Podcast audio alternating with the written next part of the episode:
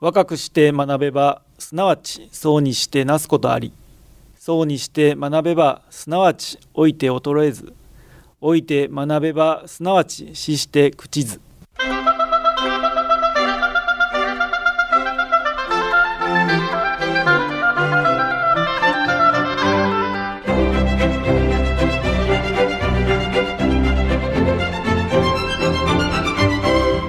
兵庫ラジオカレッジ。朝の川柳。外出は歯医者と内科。他はなし。外出は歯医者と内科。他はなし。福本淳二高齢者には今日行くと今日用が必要と言われますが他にも出かけるところがあるといいですね。おかしみのある川柳から受けてこられた教育と教養の深さが感じられます。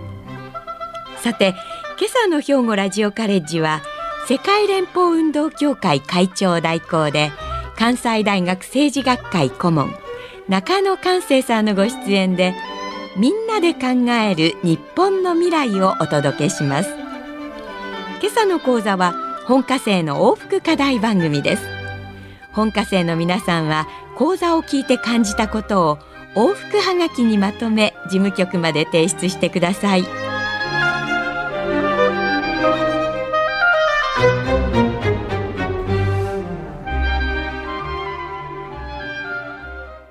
おはようございます。中野寛生です、えー国会議員として約33年ほど永田町におりましたが、えーその時のお思い出そしてまた取り残したこといろんなことを皆さんと一緒に考えたいなと思って今日はみんなで考える日本の未来と称してお話をさせていただきたいと思います。えー今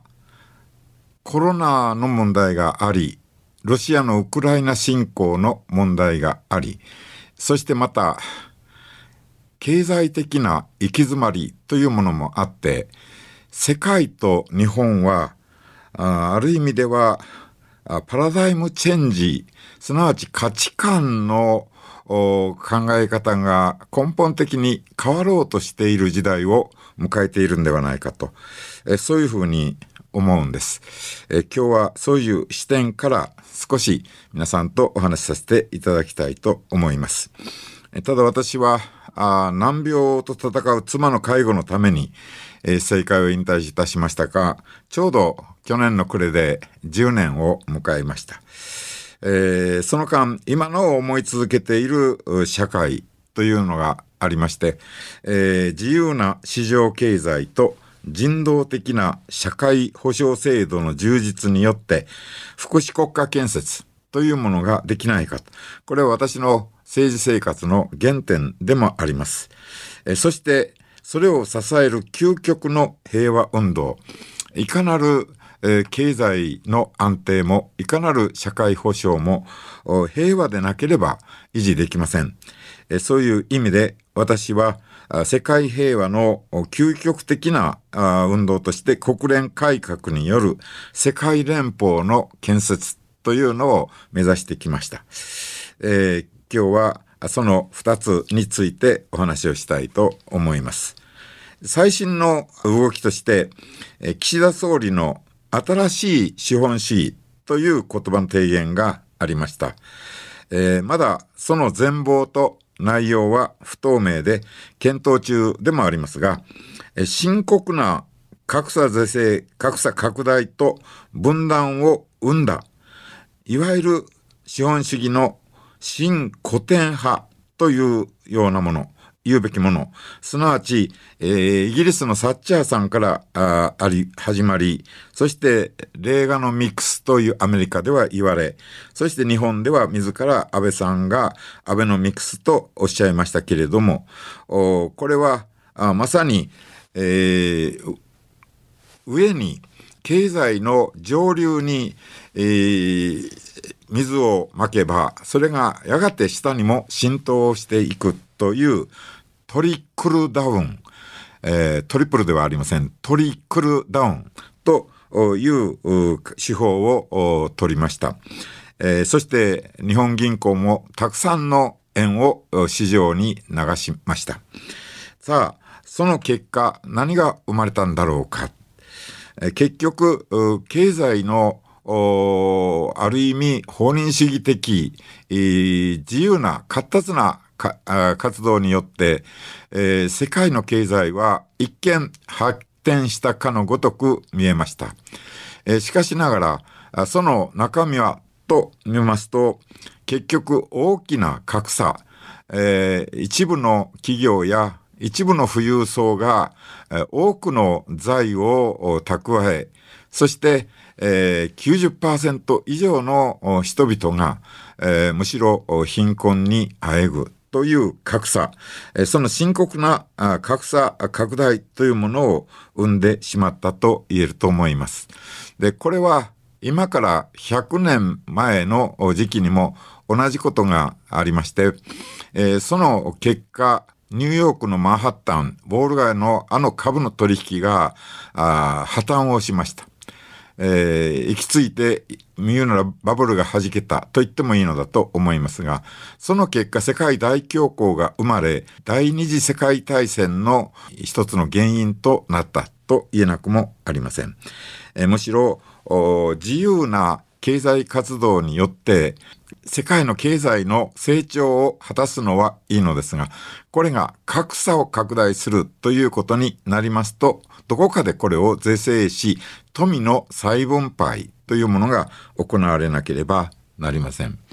私たちはその富の再分配に目をやって、えー、いわゆる市場経済ではあるけれども、人道的な社会保障制度のシステムを作る、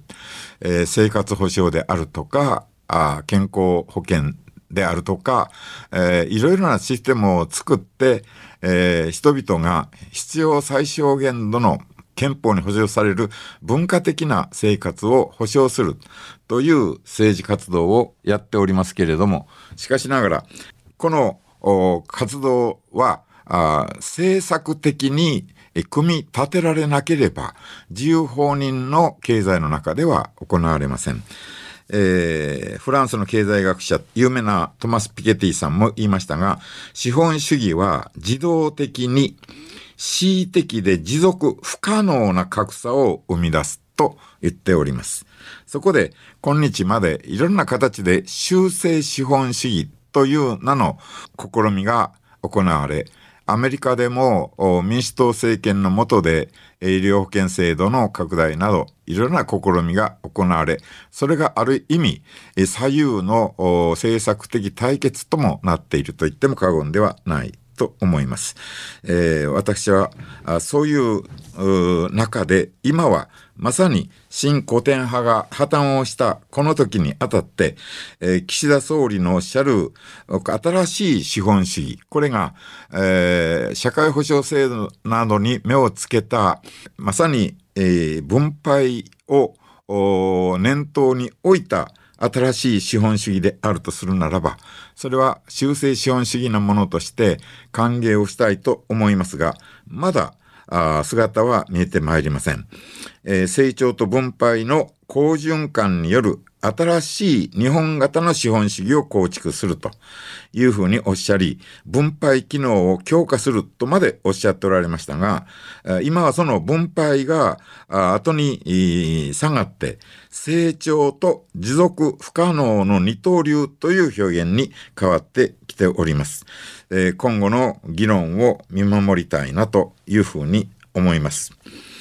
そこで、えー、私は思い出すのは、この新しい資本主義を考えるとき、またはこれからの社会の仕組みを考えるときに、1925年、インド独立の父マハトマ・ガンジーが発表した資本主義に関する予言です。それは21世紀末、資本主義の7つの大罪という指摘であります。で、この7つの大罪というのは、一気に申し上げますが、一つは原則なき政治。えー、二つ目に道徳なき商業。三つ目、労働なき富。4つ目人格なき教育そして5つ目が人間性なき科学6つ目が節度なき快楽そして7つ目に献身なき信仰というものですいかがでしょうか？現在の世相実態を見事に予言をしている、カッパしているというふうに思われませんでしょうか？新しい資本主義を考えるときに、マハトマ・ガンジーが指摘した7つの大罪にこそメスを入れることが大切だと思います。えー、政治の原則というのはあ最大多数の最大幸福、とも言われますがその政治の原則を忘れてはなりません。えー、覇権主義や独裁や権力、権力というところに侵されてしまう。そして何が原則かがわからなくなってしまうということを避けたいというふうにも思うのです。道徳なき商業。で、これは、あの、現在、えー、多くの企業が、あ大企業が、うん、果たして、えー、株主に、または労働者にどれだけの還元をしているのだろうか。いざという時のためにということで、社内蓄財というものを膨大に何十兆円としていることがよく言われます。えー、これらを適切に分配の軌道に乗せることができるならば、日本の経済はもっとバランスの取れた発展を遂げてけるのではないだろうかというふうにも思います。労働なき富というのはまさにそのことの裏返しの意味があります。えー、むしろピケティさんはこの資本の力、資本市場が完全になればなるほど、資本の収益率というのが、経済成長率、いわゆる労働者が働いて生み出す価値を上回るというふうに言っておりますが、あまさにそのことを認識しながら、あ再分配、バランスを取るということを考えることが必要なんだと思います。そして次に、人格なき教育。そのような競争社会の中にあってそれに耐えうる、またはそれに役立つ人を教育する、いわゆる地域教育、変調に陥っては、この社会はまさに破壊されます。人格なき教育ではなく、まさに、えー、人格を育てる教育というものがなければなりません。一番顕著に分かりやすく、えー、例えますと、いじめの問題があります。そしてまた、あ親の子殺しの問題もあります。えー、親子の関係が崩れたり、そしてまた子供たちの心の荒廃が学校を破壊される、させるというようなことが、あニュースとして流されるたびに心が痛みます。むしろ人格なき教育というこの現在資本主義が生んだ共造社会が生んだ教育の現場を変えていく必要があります。そして人間性なき科学。で、これはまさに戦争に役立つ科学というものが先行をしています。日本は、ああの手塚治虫さんの鉄腕アトム。今はロボットの時代と言われますけれども、鉄腕アトムは決して人を殺したり、または善良な人に逆らったりとすることはありませんでした。それは手塚治虫さんがもともとお医者さんであり、そしてまた人を助けるその医療の技術とロボットというものを組み合わせたがために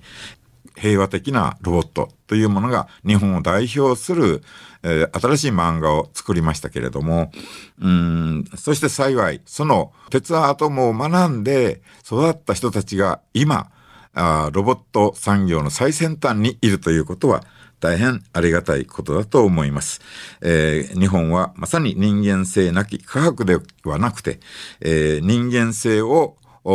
進める科学の最先端の国でありたいと思います。節度なき快楽はもう言うまでもありません。えー、夜の巷の姿を見ますと、その一部に節度なき快楽が広がっているということをよく耳にします。えー、これは文化としてより高い文化を構築する中に人間の喜びを見出すその時代に転換をさせていくことが大事だと思います。献身なき信仰。これはあまさに今旧統一教会問題が大きくクローズアップされておりますけれども宗教とは人々の心を救う存在しかしその心を救う目的の口実で金を吸い取るという、これはまさに宗教とは言えないカルトそのものです。我々は、その献身、長く伝統宗教として残っているものはほとんどがその献身的な役割を果たしてきたからだと言えると思います。これらのことをぜひ私は皆さんと共に頑張ってまいりたいと思います。えー、さて、もう一つ私の思いは、あ究極の世界平和を実現するための世界連邦の建設ということです。えー、皆さん聞き慣れない言葉かもしれませんけれども、これは第二次世界大戦が2発の原子爆弾で終わりを告げた後、その恐ろしき原発を発明した物理学者たちが罪の意識の中でアインシュタイン博士、あのノーベル賞で有名なアインシュタイン博士や湯川秀樹博士、えたちが、あこの原爆をも、見たび、いわゆる広島、長崎以外に使われることが断じてあってはならない。しかし、発明した知識を消すことはできない。ならば、世界の平和へのシステムを、高級平和のシステムを作らなければならないということで提案されたのが世界連邦の建設という考え方であります。えー、この世界連邦というのはあその雛形と言えるのはあ今のヨーロッパ EU 連合と言っても過言ではないと思います。それの世界版と言ってもいいと思います。それぞれの国は主権が存在します。国会を維持します。国権を維持します。むしろ安全保障に関する戦争抑止に関するそこを国連世界政府に預けるということです。よって各国は警察権は持ちますけれども軍隊をむしろ世界政府軍ということに、えー、教室をして、えー、作り上げていくという考え方そしてあとはあそれぞれの国々が主権を発揮して文化経済の発展を遂げていただくという考え方であります。え今国際裁判所もありますし、えそしてまた刑事警察機構もあります。えー、世界連邦というと何か夢のように思うかもしれませんが、しかし考えてみてください。今の国連も、そして EU も、その昔は夢物語だったはずです。えー、それが、えー、その平和に対する世界の国々の危機感が、えー、国連を作り EU を作っていったわけです。え、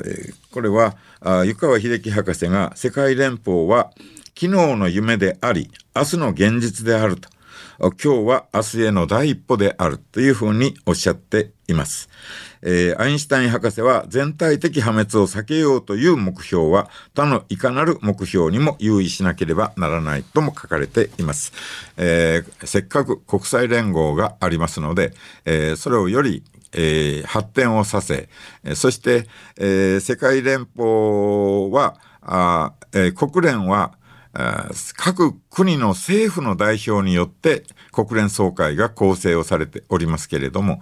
EU の場合にはその EU 委員会という政府の代表の行政機能と一方では、えー、EU 議会、えー、いわゆる EU 議会議員を各国の人口に割り振って、えー、選挙で、え、選ばれております。でそこで決められたことは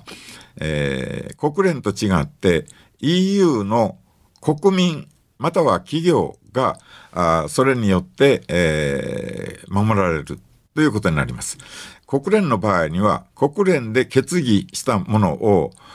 各国に持ち帰り各国がそれを条約として国会で決定をする批准という手続きを経、そしてそれが多数になった時に機能を発揮するというふうなシステムになっておりますので、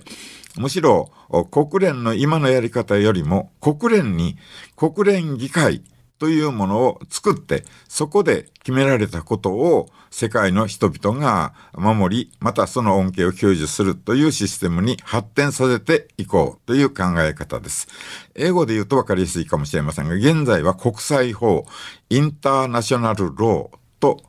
言いますが、これを世界法、ワールドロー、世界法で、えー、いわゆる普遍的なあ世界連邦政府が決めた普遍的な価値は世界の人々が国を経由することなく、えー、世界の人が世界地球の市民世界市民として、えー、その内容を守りそして利益を享受するという仕組みに発展させていこうという考え方です。えー、私はえー、この湯川秀樹博士アインシュタイン博士が、えー、始められた運動を国会の場でぜひとも広げたいと思いながらあ長年努力をいたしましたが、えー平成17年に衆議院において世界連邦実現への道の探求など努力をしていくということを衆議院において全ての政党の賛成で決定することができました。そしてまた参議院では国連加盟60周年にあたる平成28年、衆議院に遅れること10年ですけれども、参議院においても、やはり世界連邦実現への道の探求に努めるという決議をしていただきました。日本は衆議院も参議院も究極の平和として世界平和、国の主権、国権を維持しつつ、えー、安全保障についてはあ世界連邦に、えー、一元化する、えー、この考え方を目指すということを日本は国会でも決議をしております。えー、こういう運動をより、えー、世界に考え方を世界に広げ、えー、そして実現をするのが今の私の、まあ、生きがいと言っても過言ではないと思います。ただ、この提案をした時に多くの皆さんに、えー、ロシアも加盟するか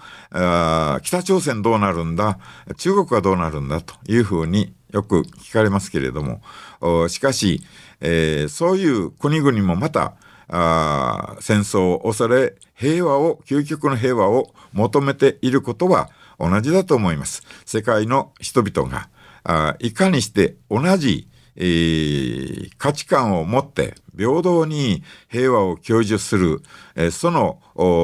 平和の利益を実感することができればいかなる国もこの世界連邦に対する賛同を示してくださるものだと思います。えー、その端緒はすでにもう国連にあるわけでありますからあこれをより一層拡大をしていく。で今年は、えー、国連の非常任理事国の一員として日本が改めて活動をいたします。また、あ今年はあ5月に、えー、G7 世界首脳会議の議長国として、えー、日本が広島で主催をして開催をいたします。えー、国際的に大きく貢献できるチャンスの年を日本は今年迎えたというふうにも思います。また、あと1週間しますと、1月27日から150日間の通常国会が開かれますけれども、新しい資本主義はいかなるものか、そして平和のための究極の目標はどこに置くべきか、これらのことも含めて、パラダイムチェンジぐらいの発想で、このまもなく始まる国会が大きくえ、盛り上がってくれる、充実してくれることを心から期待してやめません。ありがとうございましたさて今朝の関西大学政治学会顧問中野寛生先生のお話いかがでしたでしょうか？本日は先生が長年取り組まれてきた福祉国家建設と国連改革による世界連邦の建設の2つについてお話しいただきました第二次世界大戦後国際平和を目的に設立された国際連合ですが、これまで常任理事国の拒否権によりしばしば機能不全に陥ってきたことはご承知の通りです。しかし近年地域紛争やテロリズムに加え感染症のパンデミック環境問題食料問題などさまざまな危機が顕在化する中で国連の役割がかつてないほど求められているところです。先生のお話にありましたように日本は今年から2年間国連の非常任理事国となります。今回で12回目となり国連加盟国の中では最多の選出となります。今回の非常任理事国への立候補にあたり岸田総理は自分は被爆地である広島出身であり世界平和と核兵器のない世界の実現に向けた並々ならぬ思いを持っていると述べています。ただしこれまでとは違いロシアによるウクライナ侵攻から間もなく1年が経過し安保理の対立がより深刻化している中で本来の役割を果たしていくことが強く求められています。折しも日本は今月の安保理議長国となりました。早速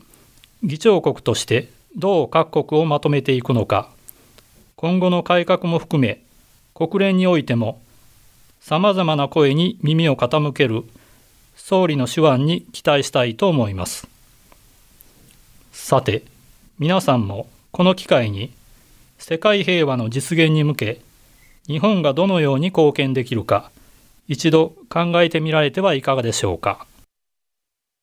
ここで話題を変えまして皆さんがお聞きの兵庫ラジオカレッジですが現在およそ1600名もの多くの学生さんが意欲を持って学んでおられます。いよいよ来月から来年度の学生募集が始まります。もし皆さんのご友人等で学ぶ意欲をお持ちの方がおられましたら、ぜひ一緒に学んでみられてはいかがでしょうか。それでは今朝はこれで失礼します。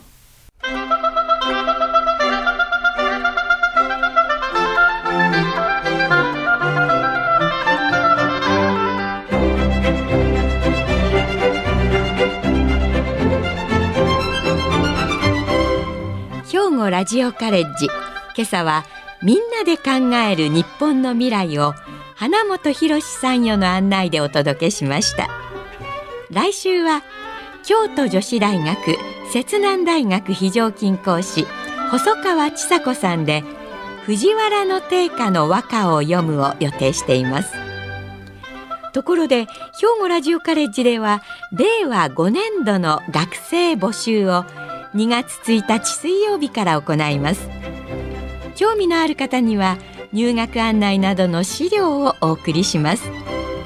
平日月曜日から金曜日に兵庫ラジオカレッジ事務局電話079-424の3343 079-424の3343までお問い合わせください。この番組は兵庫県生きがい創造協会の提供